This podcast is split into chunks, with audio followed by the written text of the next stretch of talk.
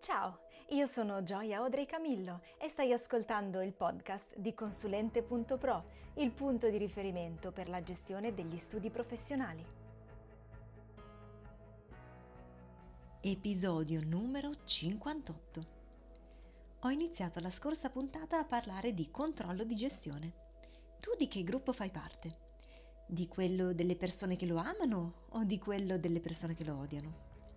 Dicevo che il controllo di gestione diventa spesso interessante solo quando ci si rende conto che è diventato necessario. Nel corso di questa puntata ti voglio dare un esempio di necessità del controllo di gestione e se hai uno o più soci ascoltami fino alla fine perché nel corso dei prossimi minuti potresti sentire qualche spunto utile. Mi sono resa conto che mi piace suggerire immagini e situazioni, quindi anche in questa puntata ti chiederò di immaginare una situazione forse anche più di una, chissà.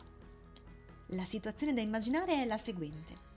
Hai un forte spirito commerciale, hai fondato il tuo studio e nel tempo hai capito di non riuscire a svolgere tutto il lavoro e di avere bisogno di un socio, magari un junior, a cui affidare alcune attività. Che poi tu scelga di delegarle in base al grado di difficoltà, di, rep- di ripetitività, in base alle simpatie con il cliente o secondo qualsiasi altro criterio, in questo momento poco importa. Arriva la fine dell'anno, la faccio semplice, si tira una riga ed è il momento di distribuire gli utili. Sulla base di che cosa li distribuisci? Lo studio è mio, i clienti sono miei, i soldi sono miei. Lui sì ha svolto l'attività, ma è un junior, deve farsi le ossa e quando avrà i clienti suoi e lo studio suo, allora potrà decidere di tenersi tutto, non mi interessa. Ho chiaramente estremizzato, ma la frase che hai appena ascoltato non è necessariamente del tutto estranea a ciò che potrebbe essere facilmente pronunciato da un professionista tipo. Se sei tu, Spero davvero che vorrai arrivare fino in fondo alla puntata. Se è il tuo socio anziano, spero che tu voglia fargliela ascoltare o che quantomeno questa puntata ti sia d'aiuto per dimostrare che esistono strade alternative.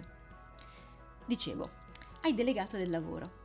Naturalmente, vale la pena dirlo, non sto in questo caso parlando del lavoro a basso valore aggiunto che viene delegato a dipendenti e collaboratori non sto parlando delle commissioni in agenzia delle entrate e non sto parlando del pagamento, del saldo delle bollette della luce. Mi riferisco proprio ad attività riservate, a quelle attività che può svolgere solo un tuo collega, parimenti iscritto o iscritta all'ordine. Se il tuo collega barra socio ha svolto del lavoro, anche se il lead è arrivato da te, se ne è assunto la responsabilità professionale. Anche solo questo potrebbe essere un criterio valido per definire che gli utili derivanti dalle pratiche di quel cliente debbano restare in capo al tuo collega barra socio. È l'unico criterio corretto possibile ed attuabile?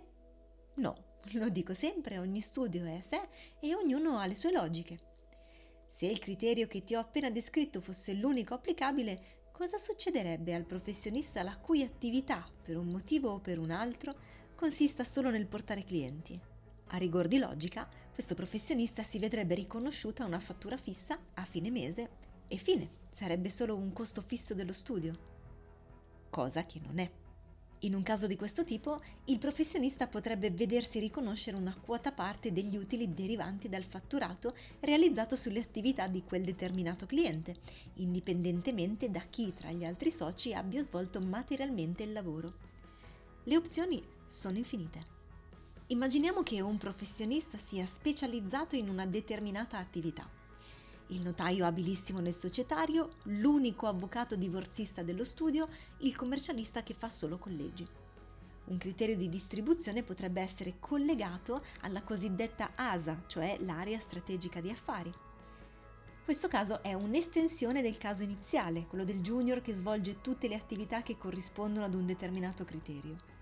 Qui il criterio è la materia, potrebbe essere il cliente, potrebbe essere anche l'ufficio per esempio. In alcuni casi potrebbe essere necessario, o quantomeno utile, definire dei criteri ad hoc per un singolo incarico, in virtù della sua importanza, del suo prestigio, della marginalità che sia alta che sia ridotta, o di qualsiasi altro criterio che renda questo incarico, qualsiasi altra particolarità, caratteristica che renda questo incarico diverso dall'attività ordinaria. Se ci pensi, sicuramente ti verrà in mente un esempio di un'attività che ha rappresentato una mosca bianca nell'attività ordinaria del tuo studio.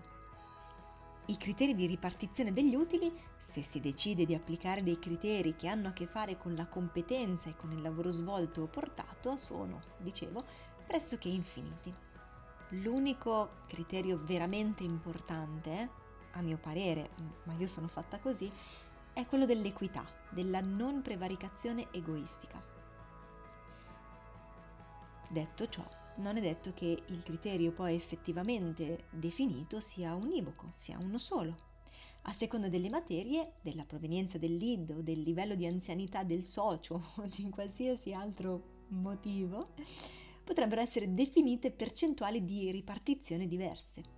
Un professionista potrebbe avere una percentuale bassa sul fatturato derivato da un cliente ricorrente, quindi è facile portare a casa pratiche da quel cliente, ma magari queste pratiche sono tutte molto difficili, molto complesse e quindi la percentuale maggiore dell'utile derivante da quelle pratiche potrebbe restare in capo a chi concretamente poi le svolge.